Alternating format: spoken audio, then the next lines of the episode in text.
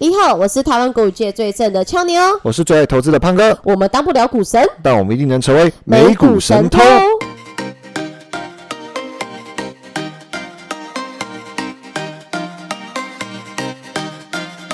现在时间五月二十六号晚上八点零八分，阴雨绵绵一路下到星期五，星期五那就只剩明天嘞，快下完了。今天这个雨势真的是有一点夸张，嗯，对啊。可可早上其实天气算还还 OK，还行还行，有一个呃短暂的小太阳，短暂的上午，对，跟现在的投资市场不太一样，哎，一样啊，昨天有短暂的小太阳曙光露出来，嗯，有吗？有啊，昨天三大指数是那个啊上涨的啊。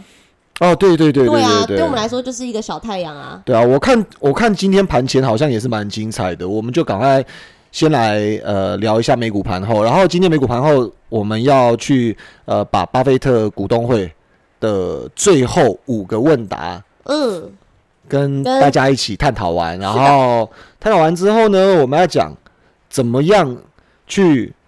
跟你自己的资产保持一个最安全的距离，一个手臂的距离。听说是一个手臂最好，一个手臂是最安全的吗？好像是不能太近，也不能太远。到底为什么？然后这个会造成什么样的呃好处跟伤害？到时候我们可以一起来聊一下。那我们先进盘后。好，继周二社交巨头 Snap 拖累美股后，美股周三开低后小幅走高，市场观望气氛浓厚。随着盘中联准会五月会议纪要出炉，科技股拨云见日。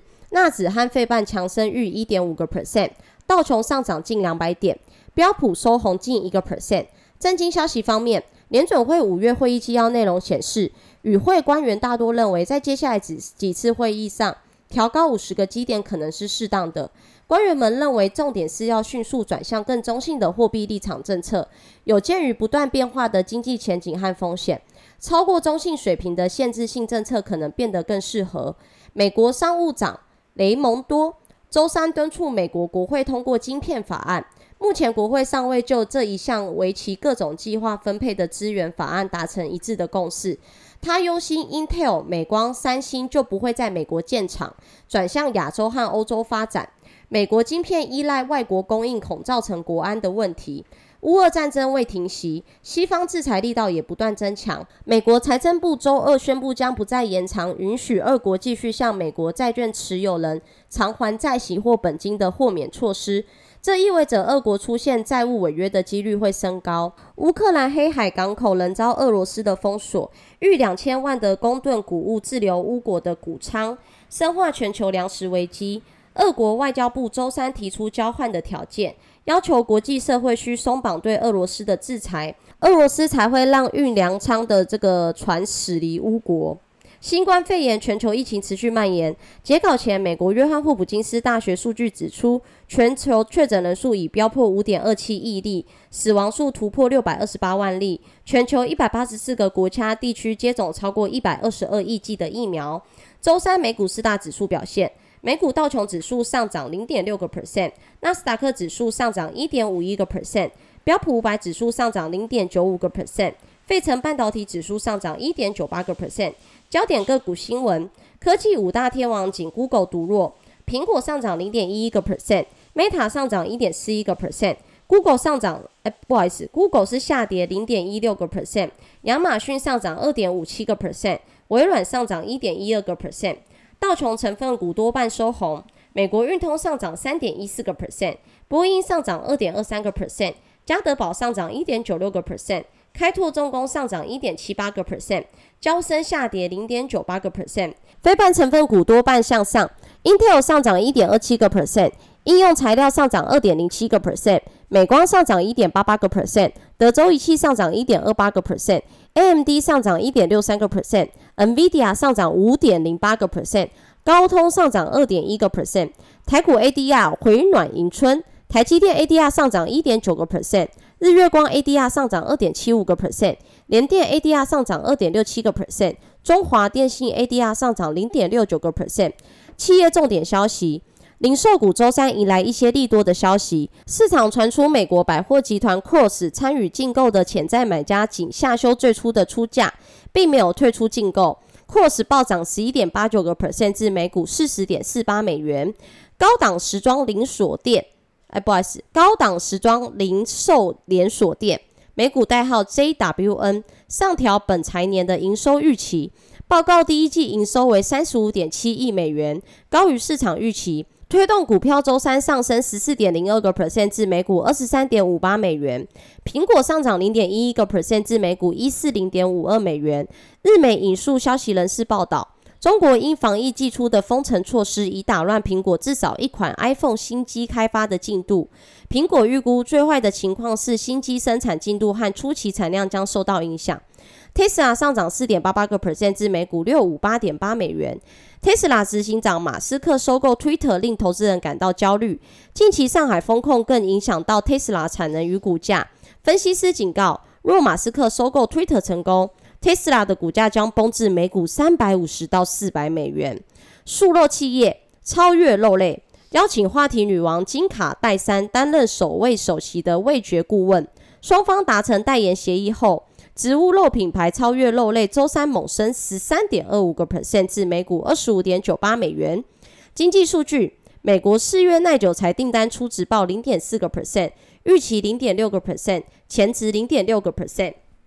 美国四月核心耐久材订单初值报零点三个 percent，预期零点六个 percent，前值一点一个 percent。美国上周 EIA 原油库存变动预期二亿二点九万桶。前值三三九点四万桶。华尔街分析，目前的挑战是经济正处于通膨故事的新篇章。还记得去年刚开始的时候，联总会认为高通膨只是短暂的，但它并不是。接着去年年底和今年早些时候，人们开始关注联总会是否会大幅缩紧货币政策。接着他们做到了，而这些都是市场已经定价的。安联投资管理公司 ETF 策略主管说。会议纪要要提到联准会将迅速升息，这是一个危险的讯号，因为这显示联准会需要在经济衰退即将来临情况下迅速采取行动，而提前升息将使美国央行有喘息的空间，来考虑在今年晚些时候调整货币的政策。目前研判联准会将在六月和七月升息五十个基点，也就是两码，这将未来的政策调整提供最佳的机会。看起来，其实昨天那个会议纪要出炉之后，可能市场认为不确定性降低嘛，所以其实昨天的科技股就是跟费半他们是拨云见日。嗯，对我其实就看到这个月主要原因是因为我自己手上都是科技股嘛，所以其实今天早上睡起来看到这个盘后消息就觉得蛮开心的。但是按照目前计划，就是六月、七月应该就如市场预期，在各升两码。所以整体看起来，其实市场已经是不是已经习惯了联准会的升息步伐了？我觉得是这样啦，就是所有东西叠升，不管是多头空头，都一定会喘一口气，甚至会有一些反弹。但是其实，呃，六月、七月这个东西，其实是从一二月的时候乌尔打仗之前就开始消化了。所以大家可以把口头干预的这个影响力，其实。呃，联想到就是说前半年的表现。那现在如果假设一直到七月的这个蓝图哦，这个建构图都已经画的很清楚的时候，大家觉得没有什么惊吓，所以所以跌了再多，就算会有影响的这些类股，其实还是会有这个短中期的一些反弹的。可是，嗯，对，可是我觉得大家比较关心的应该是说。那这个反弹的涨势，然后呢？会不会持续？还是会不会只是能够持续多久？还有多少幅度？然后会不会在像一月到六月这种这种跌势又重新来干扰市场？我觉得这个东西是呃，接下来就是六七月整个整个所有的不确定这样子定案下来之后，我觉得大家要找一个时间点，好好的提前去准备的事情，因为。正常人应该都 miss 掉去年十一月的调整机会，嗯嗯，甚至 miss 掉一月的调整机会，然后在二月之前也认为乌尔不会打仗，是，所以我所以我觉得其实今年以来啦，真的是比较多是跌破大家眼镜的事情。才会造成股市这么大的动荡。那你像，你看，像昨天会议纪要出来之后，本来哦，大家就预期哦，六七月就是要升息五十个基点，所以就算是升息，其实昨天反而股股市是这个收涨的嘛。对。所以主要我是我自己的解读是认为说，其实就像刚刚胖哥讲的，就是说，呃，现在市场其实涨一天好像就是又跌回来，对涨一下又跌回来。对所以这个我觉得会让投资人是更担心害怕，就我自己觉得啦。对，举一个比较实质的例子嘛，现在很多企业财报都开始下修前景，然后。其实，在联准会说要升息或者是通膨问题加剧之前，很多企业它是大量资本支出，嗯，然后大手大脚的去做扩张，甚至冒险。可是，其实经过这样子大半年的消化完之后，除了股价下跌之外，很多公司它都宣布了这个缩减支出的一些计划。是所以，呃，我们也可以从另外一个角度去想说，股价跌到这里，其实这半年的时间，很多企业也准备好了要应对升息六码、升息八码的这些冲击，所以嗯空头不会天天跌啦，也不会呃每一个月、每一季都在跌。哦，嗯。多头也不会天天涨，嗯。所以呃，我觉得有时候就是这个就是我们最后一段要讲的议题嘛，就是说你怎么去呃看待自己的资产，能够保持一个安全的距离，就是一个手臂的距离是很重要的。嗯。因为你如果走得太近的时候，你完全是会很容易失焦，就是而且你会很不客观的在对待自对，己因为我我已经被我已经被吓到了嘛，我我甚至没有那个力气跟跟勇气去判断现在是在呃哪一个周期是是是啊、哪一个状况。所以我觉得最后想跟大家来聊一下这个，然后我们今天要把握一点时间，因为我们呃呃那个股东会的东西，就是巴哦对，菲特股东会，我们终于要结束这个股东会我们原本是呃第一次就是呃想要带大家一起来读一下，因为我们自己也没读过，然后它非常长，然后我们一想要一起来读一下它的问答，结果一弄，原本想说分了三集，这第三集，这第三集。没对没有想要拖台前的意思，但是今天就赶快花时间把这个东西来一起了解一下因。为其实股东会这个长达五个半小时啊，也不可能是我们一集一个小时内就录完的。那对我们今天这个第三集是剩最后五个问答。那其实我们上次就是讲到这个下一个问答是，就是呃，目前他们再度抨击抨击啦，不是抨击，抨击比特币。股东问巴菲特和芒格说，有没有改变对比特币和虚拟货币的看法？过去你们说它是诈欺，但它是否还有些用处？而巴菲特回答说：“我是不会买比特币的。”他举例说，如果要卖出假设总资产两百五十亿美元的美国所有农产一趴的股权，或者拥有美国所有公寓一趴的股权，他会做这笔买卖。而如果要二十五美元卖出所有的比特币，他不会买。农场和公寓是有生产能力的，他们有产出、有租金，但比特币什么都没有。比特币不是有生产力的资产，它的价值取决于下一个买家愿意付给卖家多少钱。现在有很多人参与这场赌博游戏，而这些资金在不同的人之间转手，只是所有者不同。这其中有人赚，有人赔。巴菲特还说，为什么要买比特币呢？伯克夏也可以出自己的币啊。归根究底，美国政府没有理由让另一种货币取代我们现在更青睐的美元。而芒格说，在我一生中，我试图要避免一些愚蠢又邪恶，还让我显得比别人更差劲的东西。我觉得比特币三点都占了。说它愚蠢，因为它的价值会归零；说它邪恶，因为它削弱健全的美国金融系统。此外，相比已经禁止比特币的国家，美国等国家显得更愚蠢。其实，其实他非常的看不起比特币嗯。我我是对这个，因为我本身也是没有买虚拟货币啦，但我身边的朋友也都有玩。那这个股东会其实是在这个好几个月前嘛，嗯，对，那如果依照现在他讲的这个，就会觉得哦，就是这些虚拟货币确实在最近是也是蛮惨的啦，就包含那个露露娜币嘛，已经跌了九十九趴。嗯嗯，对，嗯可是其实它好的时候也很好，对美金到四万以上。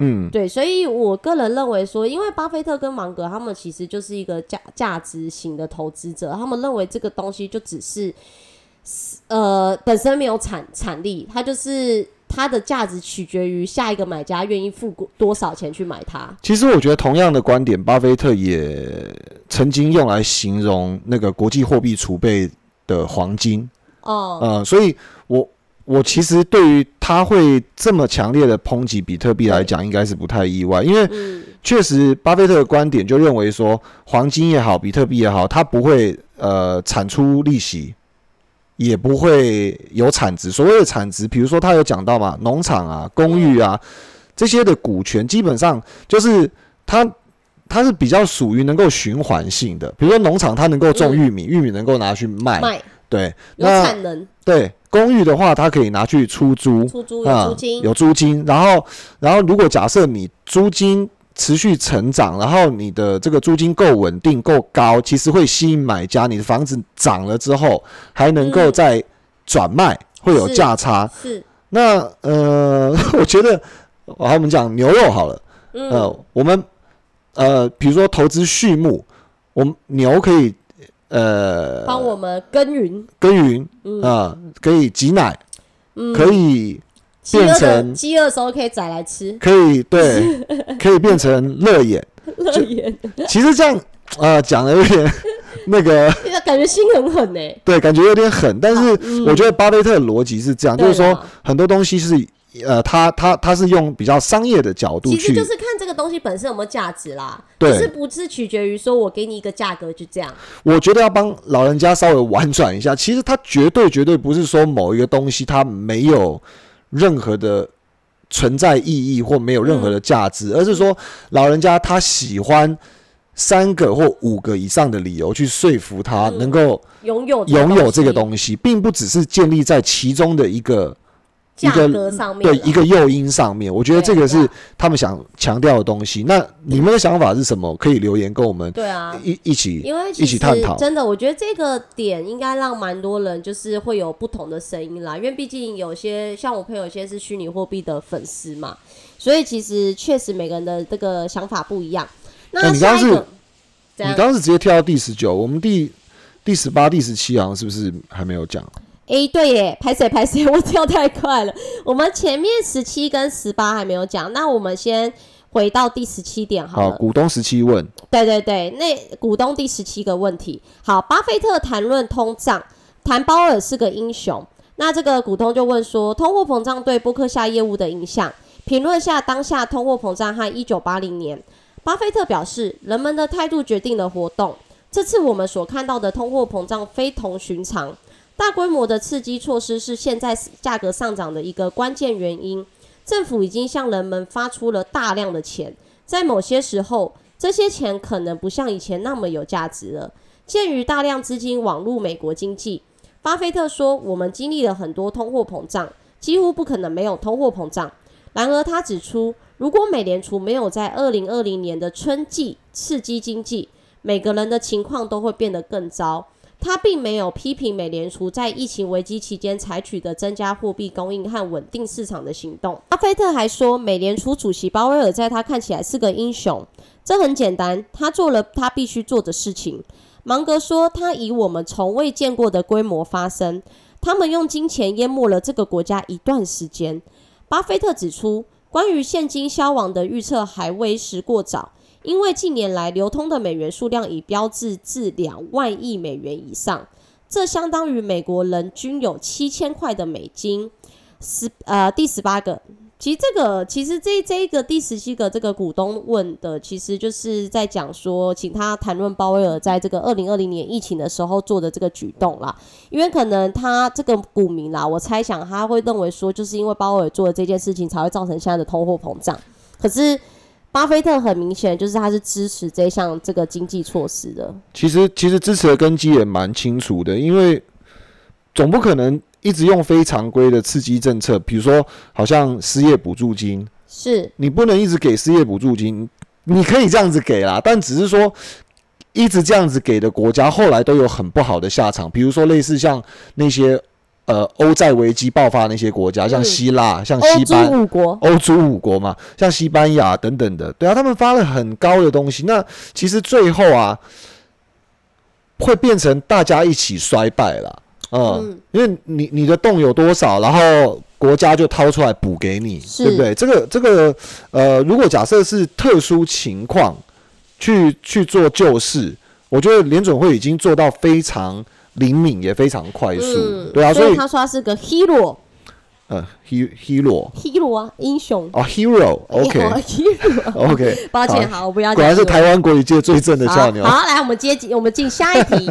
股东十八问：收购财产及意外事故再保险公司 Allegheny 哦，Allegheny，哎呀，被问及今年三月下旬决定收购财产及意外事故再保险公司 Allegheny 时，如何得出每股八四八点零二美元这种奇怪的收购价？股东这样问啦。那巴菲特炫耀说，这是 Allegheny 公司自行支付高盛咨询费用之后的价格。此前每股收购价是八百五十美金哦，所以他是用比较低的价格去收购。嗯，他随后回忆了在这个一九七零年代后期如何说服两家的这个投行，以付给每家投行仅六万美金的超低价格寻求收购交易中的定价的公平意见。他称这也是芒格给出的建议。即联系十家投行，并提供一个很低的价格，可能是具有侮辱性的低价，给十家银行都是提供同样的报价。如果还没有达成提供公平意见的协议，就再回到第一家银行，并提供稍微多一点点的报价。分析师指出，哦，不是不是分析师，不好意思，分析指出，在炫耀自己如何规避投行的高昂咨询费用方面，巴菲特说了不少。他喜欢用超级低价来货比三家，以获得投行对收购定价的公平意见。恰好说明他一直在追求捡便宜、找打折，即便只是与收购相关的咨询费。被问及如何看待 GAAP 会计准则时，巴菲特表示，GAAP 并不代表企业实质的价值，而且很难制定适用于每家公司的会计准则。GAAP 作为一个惯例，更像是为了保护审计师，否则他们就会再被起诉。嗯嗯，其实关于这个 GAAP 会计准则部分的话，我觉得也不意外，巴菲特不认同，因为基本上他们主要是很在乎呃经营面的。嗯嗯嗯嗯，所以 GAAP 对他们来讲，可能只是一种数字，可能只是一种形式。对，可是他们更在乎的是这一家公司的稳定性，又或者是对。企业文化，甚至是发展潜力，是等等的，嗯，所以我觉得这个不意外。好符合他的个性哦。对，然后 我觉得那个收购价的东西，其实也是他们一个很厉害的呃手腕嗯之一，嗯，只是之一，因为他们太厉害，他们他们。呃，不管是咨询费上面，或者是甚至也要省这个两个老灰阿郎。对，其实不只是这方面啊，它其实像收购很多公司，其实都能够以比较呃低于这个交易价钱、市场交易价格的这个这个价钱去做入手，所以。呃，我们要把这个精神放在心里面啦。嗯，那感觉他做任何事情都可以找到这个 CP 值最高的做法。哎，但是话说，我觉得这这个东西很重要，因为我觉得当你有这个态度的时候，会培养一种状况，就是你不轻易出手。哦，对，哦，对对。有些人手就太松了。举个例子来说，像之前不是有一个那个诈骗那个肥钱屋？哦，Yeah，那个肥钱屋的老板。对他。他本业我相信一定很厉害嘛，对于做食物、对于经营客人行销，一定很有一套。尤其疫情期间，他还能够维持很高效的获利。那我想他的东西应该是不错。我没吃过啊，或者是我有吃过，我忘记了。在中山，就是一开始就要一直排队啊。好吃吗？嗯，要排队。我本身不喜欢鳗鱼啦，所以不能。哦，OK，我也不喜欢鳗鱼。OK，Anyway，那。他就是呃，因为上告李专，后来被被判败诉嘛。当然，他其实告了三次还是败诉。对，当然还可以持续上诉，只是说，呃，有有很多摄影机就拍到说，其实他有参与讨论啊，对啊，然后进出银行啊，但是他声称没有，都是李专自己拿印章盖的。对，那我觉得这个东西其实，呃，可能可能或许就是因为当时投资的时候，我我觉得相信。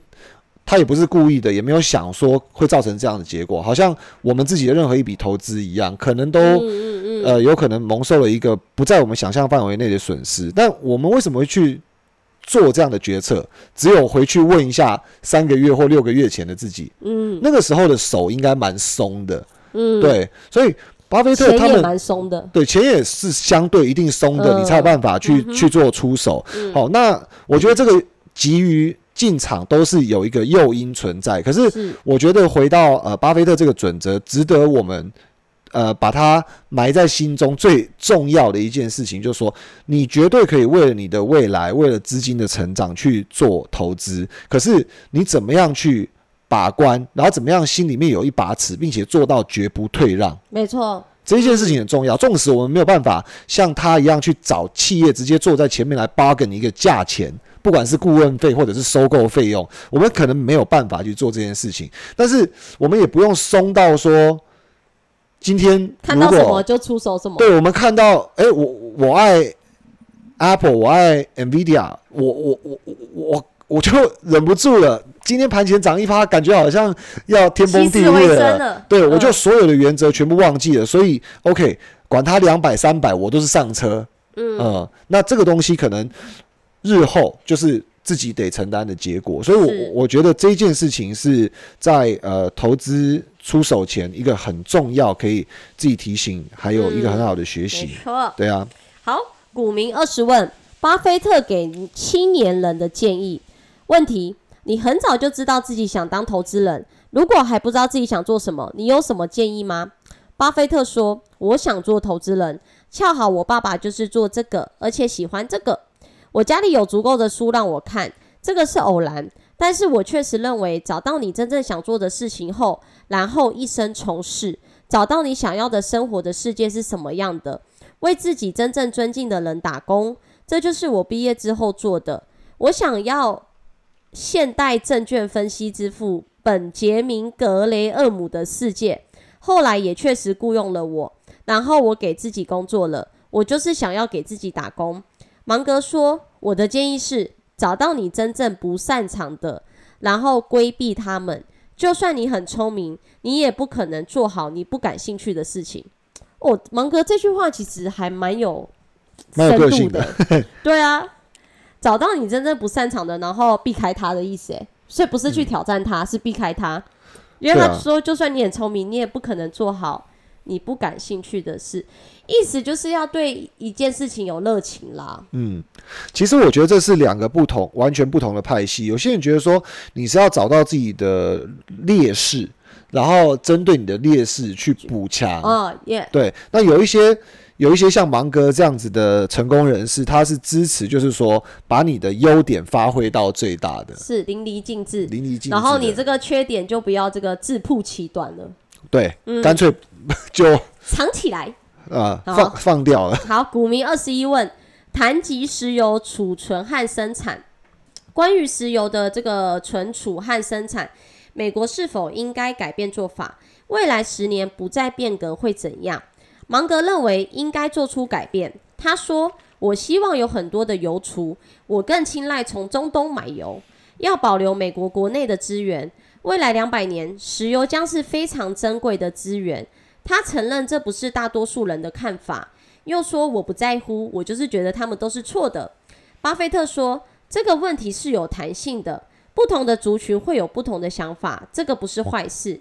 现在美国联邦政府有上十亿的这个存储量，现在大家觉得这个国家有这么多这个存储的油是好事，仔细想想，其实还不够多。三年到五年，如果这些量都没了，也不知道三五年后会怎样。所以意思是，他觉得应该要买更多进来储备吗？嗯，大概是这样的意思吧。好，为什么这个股股股民会问这个？吼，他可能想要对这个油价有没有未来一些展望吧？因为我觉得，是这样啊。我觉得应该是说他，因为巴菲特他有投资那个石油公司，哦，对对对对对啊西方石油公司，对啊，嗯所以我觉得，呃，从这里面去探寻一些口风，我觉得是哎呦，这个股民有一点深度哦。而且他回答的是，好像应该不是他，他会想要直接那个。没有。然后另外，我觉得我我觉得这个也跟那个，因为他他有问到说美国是不是应该要改变做法嘛？哦呀，嗯，对啊，那这个因为跟近期通膨问题有很关很很大的连结嘛，嗯因为石油价钱涨了，什么东西都往上涨，比如说像那些呃塑化制品，其实都是从石油裂解出来的，或者是比如说我们衣服里面的一些呃人造纤维。等等的，甚至生活生活上，比如说像那些呃保鲜膜啊等等的，嗯，呃，这些其实基本上油价一高，所有东西都贵上来了。所以，呃，第一个就是说美国国力怎么维持啊？那第二个就是短期内的通膨怎么样压下来，让企业可以维持毛利、维持增长，然后民众也维持消费力。所以我觉得这个问题其实蛮大的。然后巴菲特好像回答的蛮松，蛮蛮蛮蛮让人有想象空间。对啊，反正 反正这个说真的也不是他能够决定的啊。好，股民二十二问强调股票回购的价值。巴菲特再次讨论股票回购，说如果他们可以在购买自己喜欢的企业或股票回购之间做出选择，波克夏会选择前者。他说，重要的是改善股东的情况。巴菲特强调股票回购的价值。他开玩笑的说，如果有足够的人出售，他会买下所有波克夏的股票。他也强调，只有价格有吸引力的时候，他才应该回购股票。这里面讲的很迂回啊，哈，其实就是显示出他就是一个价值投资者啊，就是价格要相对低、相对便宜、有吸引力的时候，他才会买。其实就回到，我觉得他很多前面都讲到他的投资理念啦。嗯，对啊，那那其实这个我们到了股东第二十三问，就是最后一问，有个股东问关于独立董事的问题，巴菲特讲了一个很可爱的话，巴菲特说：“你们以为的独立董事，其实没有那么独立。”有股东提问：未来的波克夏 CEO 阿贝尔是否能够像巴菲特时代一样，数百亿的美元收购决策不需要经过董事会同意而快速做出决定？巴菲特承认，接任者的董事会可能需要比他在任时期对 CEO 做出更多的约束。他随后用很长的篇幅讨论了人们眼中的独立董事。如果收入完全依赖公司的董事会的收入，则不能算作真正的独董。媒体提到，有股东希望用一位独立董事会主席来取代巴菲特的董事长职务。伴随着回答完这个问题，长达五个半小时，分为上午和下午两场的问答环节结束。伯克夏真正仅面向股东开放的年度大会即将开始，股东们届时会投票是否免除巴菲特作为伯克夏董事长的职务，而仅就任 CEO。目前这一股东动议遭到波克夏董事会的反对。好奇一下，就是如果假设你对于就是呃呃怎么讲呃，巴菲特免除 巴菲特职务这件事情有什么想法？我其实蛮好奇的，希望大家可以留言给我们。他年纪是要做这件事啊？其实我不太懂哎，为什么要免除他独立董事？其实有很多，其实有很多的网民或者是逻辑，就是去去切入这件事情。有人说因为他的选股过时啊，有人说因为有人说他。的这个呃，怎么讲？就是说，呃，绩效啊，远远不如早期嘛。呃，当然也有人护航，嗯哼啊，所以总而言之呢，你觉得这有没有道理？等一下，所以他们是想要罢免，就是他们想要投票免除是否巴菲特作为波克夏董事长，所以他会让他做独立董事，但不想让他做董事长，是这个意思吗？这这两个有什么关联吗？没有啊，就是很简单啊，他就是想要免除董事长职务啊，只是就任 CEO 嘛。那董董事长，因为其实董事长的影响力很大，职权很多嘛，所以其实这里面有有一点影射，就是说，你看巴菲特他作为呃董事长的时候，哦，他。可以很快，比如说要买一家公司三百亿，OK，我我我说要买，我就得买。所以就是想要削弱他的决策权。是啦，是啦，很简单的意思，没有太复杂。对，哦，那你你你只是做一个 CEO，你就会收到董事会很多的签字啊，对不对？嗯嗯嗯。所以，呃，这个还是回到说，他会提出这样子的问题背后代表的是什么？你看衰这位老人家，还是你呃？怕他失去选股能力，或者是你怕他失智，怕他老 还是还是你怕他在呃陨落之前没有接班人？嗯，可以可以很顺利的衔接。各种其实外界的各种呃隐忧跟评论确实都是有的。那我也不会觉得说呃提出这些反思不好，只是说。大家想法怎么样？你觉得呢？你觉得巴菲特应该担任总董事长的职务吗？他应该发挥他的绝对影响力呢，还是应该要卸下这个职务？让综合综合大家的想法再去做一个决策。对你，你有什么样的想法？我觉得其实我们都还蛮好奇，想要看到你们对于这样子的想法。那我我相信每一个不同时期，呃，想法上都会产生很多的变化。像呃之前。我就呃比较常看到，就是他们讲到方舟跟呃巴菲特选股，简直是完全不能不同不同，对，完全是不同的水平。因为二零二零年大傻逼的时候，我记得当年呃方舟 ARK K 的绩效是好像三百多 percent 之类的，很扯，很扯，很扯。然那后大家就把它拿一个巴菲对，特比嘛那波克夏那一年好像只有百分之五不到吧，就对极度的不只是输给女股神，甚至还弱于大盘。可是现在呢，我觉得好像没有那么的绝对了。嗯，呃，大家都又又开始呃动摇根基，或者是呃扭呃开始矛盾的价值观产生了。我嗯当初看弱巴菲特是不是看走眼了？对，这样的声音又出来，所以你觉得巴菲特变弱了吗？他的投资绩效真的变差了吗？还是说他的选股能力，或者是他的年龄真的影响到他？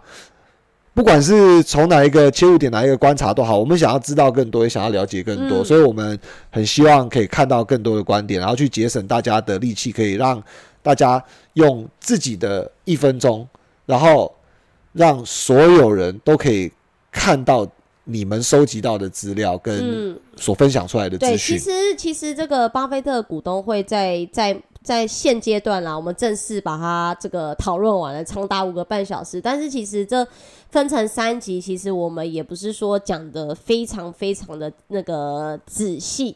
那其实如果说这个我们的偷友们啦，其实针对这几个二十三个股东大问答，其实真的有一些这个想法或者是不同的观点，其实也可以跟我们在底下留言做一些讨论。因为讲老实话，他这个五个半小时，我相信啦，如果真的有生之年可以去参加的话，应该是还是会收获满满啦。虽然我在这个前几集 有说他讲的几句话都是干话，对，因为其实昨天呃不不是昨天没有，我觉得他讲的是很多干话，因为比如说，你看他讲说他会把巴菲特股东，呃，巴菲特的那呃那个伯克夏的股票全部收购回来。如果是这样子，他干嘛要去上市？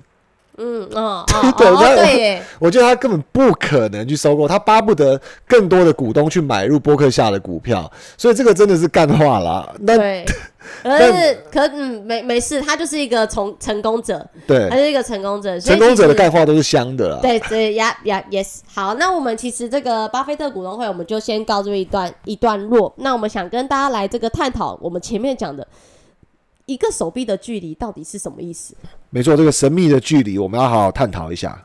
其实今天在那个开录前啊，就是胖哥就有提这个意义，但他真的讲的很文言。他说我们今天来探讨一个手啊，没有，他先讲一个拳头的距离。我想说什么意思？拳头的距离不是很近吗？他说哦，是一个手臂的距离，可是我还是听不太懂一个手臂的距离。嗯，对，然后其实我觉得就是背后的意义，就是在讲我们要怎么在这个惨烈的环境下，哎、我我现在突然是然时候的保护自己啊。我现在突然想到那种，就是我已经脱离很久很久的那个做早操还是体育课时期。国中啊，国小，对，国中他们什么？他不是有一个口号，就是一二三，哎，什么手臂要张开，然后大家就要散，对对，散散散，对对对对不对？然后然后就要散一个距离，那你才有办法在做伸展啊，对做伸展，然后不会打到别人嘛，对不对？对，我觉得突然想一二，三四，二二三四，三二三四，再来一次，是吗？不是吗？不是，哦那你继续给我住嘴，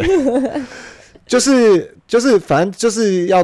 反正就要散开嘛，嗯然后你、嗯你就比较不会去撞到别人，对不会去那个呃伤到自己，也伤到彼此。对，那我们的钱财跟股票市场之间或任何投资之间的嗯关系，是不是也有一点这样子的异曲同工之妙？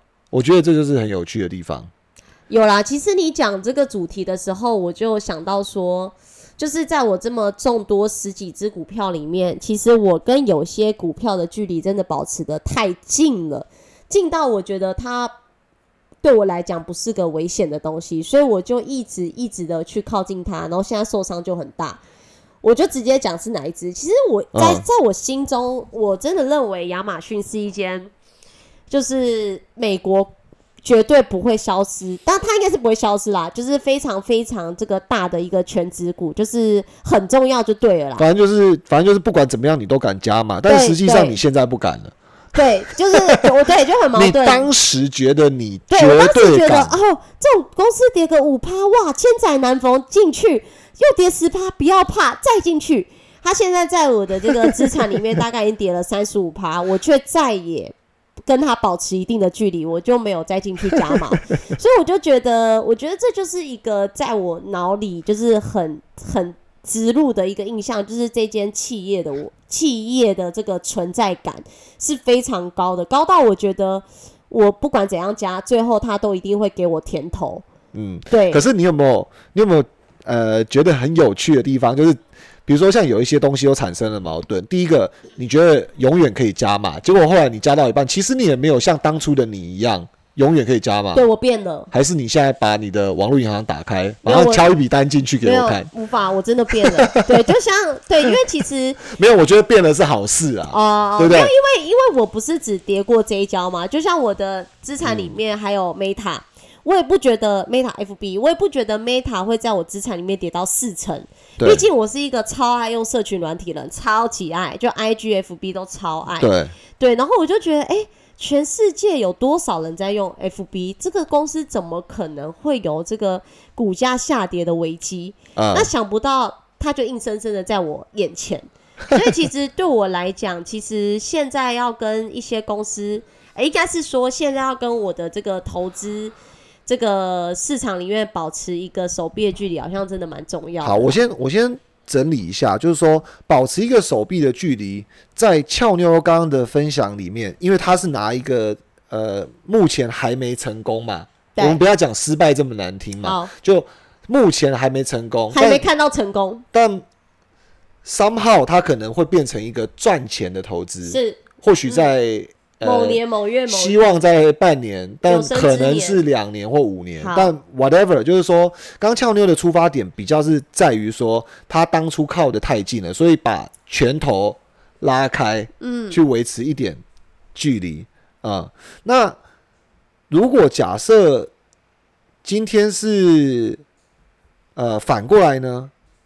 反过来，你说我之前靠得太近，然后哦，呃，靠什么叫做什么叫靠得太远？如如果假设我张开一个拳头，发现，哎、我旁边的人感觉已经在九霄云外了，哦都看不见他了。嗯，好，这个这个哦，这个在我心中定义应该是指说，我会完全不管他吧，就等于是说啊、举例好了，就是可能我离他太远了，意思就是举例来讲，好，我举例 football 好了。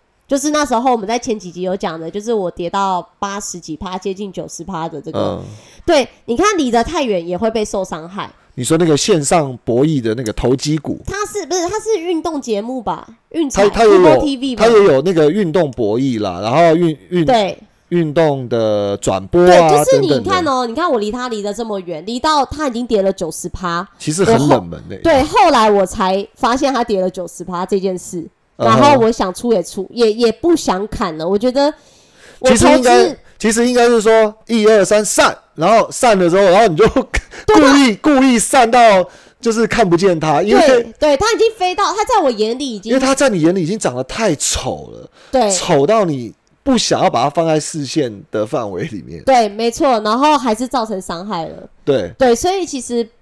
到底要怎么保持适当的距离？就是不能太远，也不能太近。哇这个个是这个是艺术哎，这个是在今年投资市场里，真的要保护好自己一个很重要的、很重要的距离耶。好，不然我们先来讲这样子讲好了，我们把它解析的透明一点点。我们讲说亚马逊，因为亚马逊其实俏妞自己应该也是经历过好几波的加码嘛。嗯那你不如讲细一点，说你当时的心态是什么？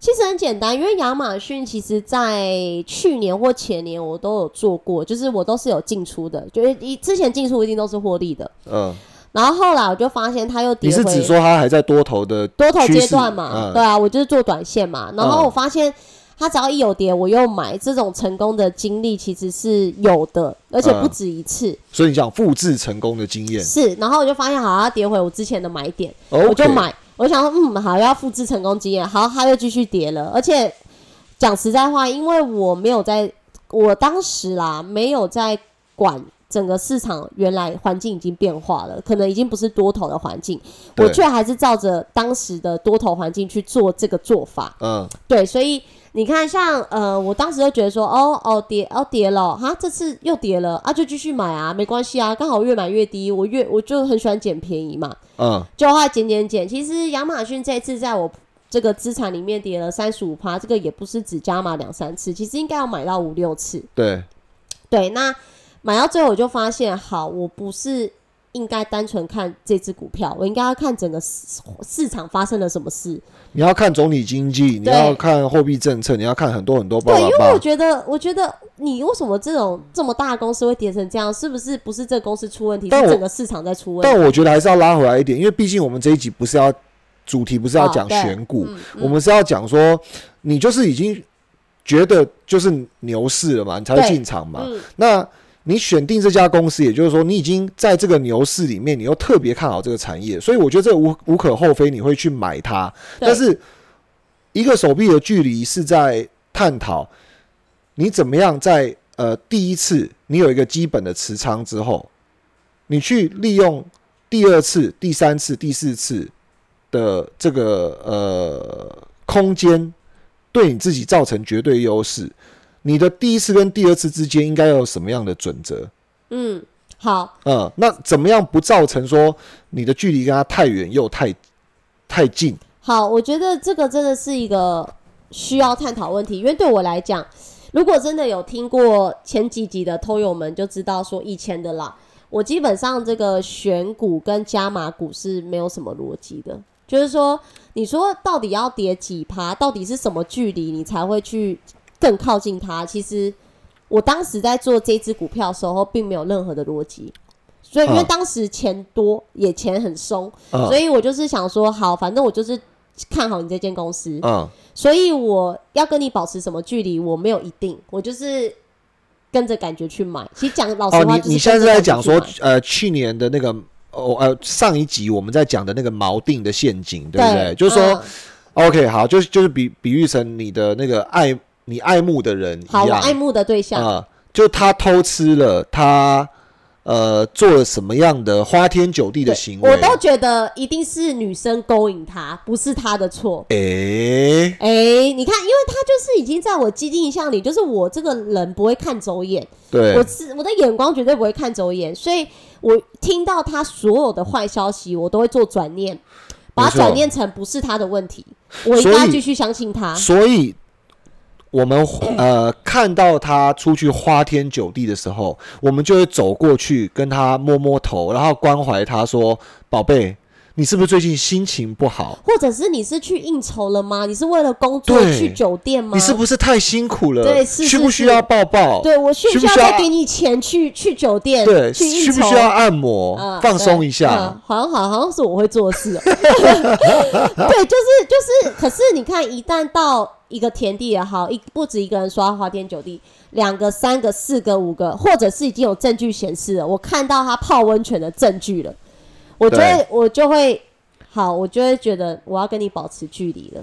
我嗯，之前受到伤害就受伤了，没关系。嗯我今天要断舍离你呢，还是我要给你机会，诶，让你有趣了，到这边，到这边为止。好俏牛刚刚讲到断舍离，但是实际上从他的那个股票的部分，我们又可以做一些探讨。好像近期是有一些断舍离，但地球断舍离。此前好像是采取那种呃十个手臂的距离，就说其实那条线还是牵着的，嗯，应该是这样藕讲。断应丝还连对，可是。应该是这样讲。我觉得 Football TV 跟亚马逊虽然看起来我都是抛到九霄云外不想管了，但是其实这两个的抛到九霄云外的这个想法不一样。第一个 Football TV 是我觉得它已经烂到透了，我已经不想再管了。可是亚马逊，我认为是刚刚前面我们探讨的花心蓝，是我认为它是会有改善的、改过自新的我觉机会。得你在，我觉得你在自圆其说。我觉得基本上，因为这两个幅度都已经，呃，虽然一个是九十 percent，看起来是真的烂对，到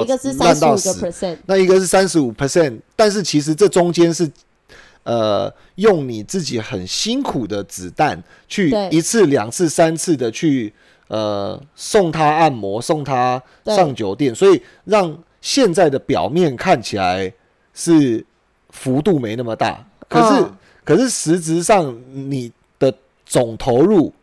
造成那个绝对数值，其实它给你的实质伤害应该大过于他给我的伤害是一样的啦。其实这两个这两次但是你你你在后者就是 Fu Football TV 这种小型股的投入少，嗯，他给你伤害是比如说十块钱，可是亚马逊呃你投入了，很多很多多爱，它还是伤了你十十块钱，对，对吧？所以等于说，呃，一个伤害是一次一次到点，然后一个伤害是，温水煮青蛙，对对对，一个伤害是慢性的伤害，就是持续的伤害到一样的程度。所以我们一定要受伤吗？好像 对啊，其实其不不不，我们讲这个一个手臂的距离，不是要跟大家说怎么少受伤，是怎样不要受伤。我们其实不是要听俏妞 去自圆其说那个哦选股上还有两家公司的差异上，我们是要讲说，不管你选的是什么股，嗯，那个一个手臂的距离不要太近跟太远是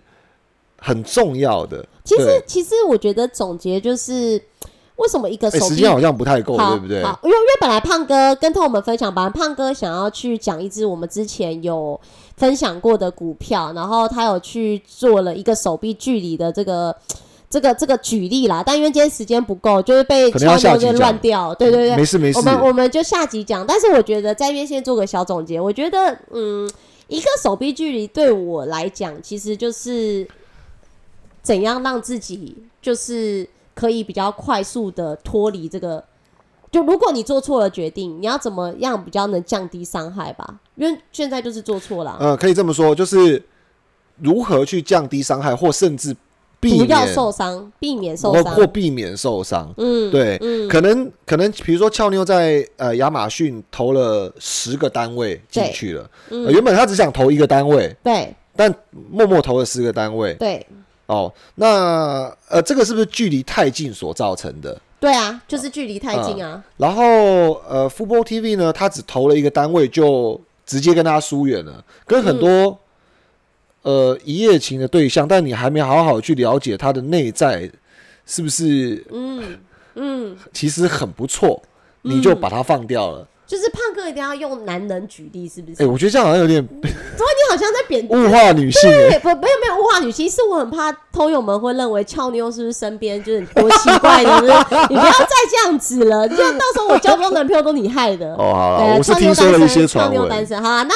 我们一个手臂的剧集，这个今天这一集呢，其实还会再分成下集，然后我们会用胖哥的这个之前我们在节目上讲的股票作为这个分享的举例。对，那至于是哪只股票呢，我们就下集再跟大家对说。然后你对于一个手臂的距离有什么新的想法？你直接给我们留言。还有股东、股东会的想法。对，对，那我是俏妞，我是胖哥，我们下集集见。投资一定有风险，股票投资有赚有赔，申购前应详阅公开说明书。本节目与所推荐分析之个别有价证券无不当之财务利益关系。本节目资料仅供参考，投资人应独立判断、审慎评估并自负投资风险。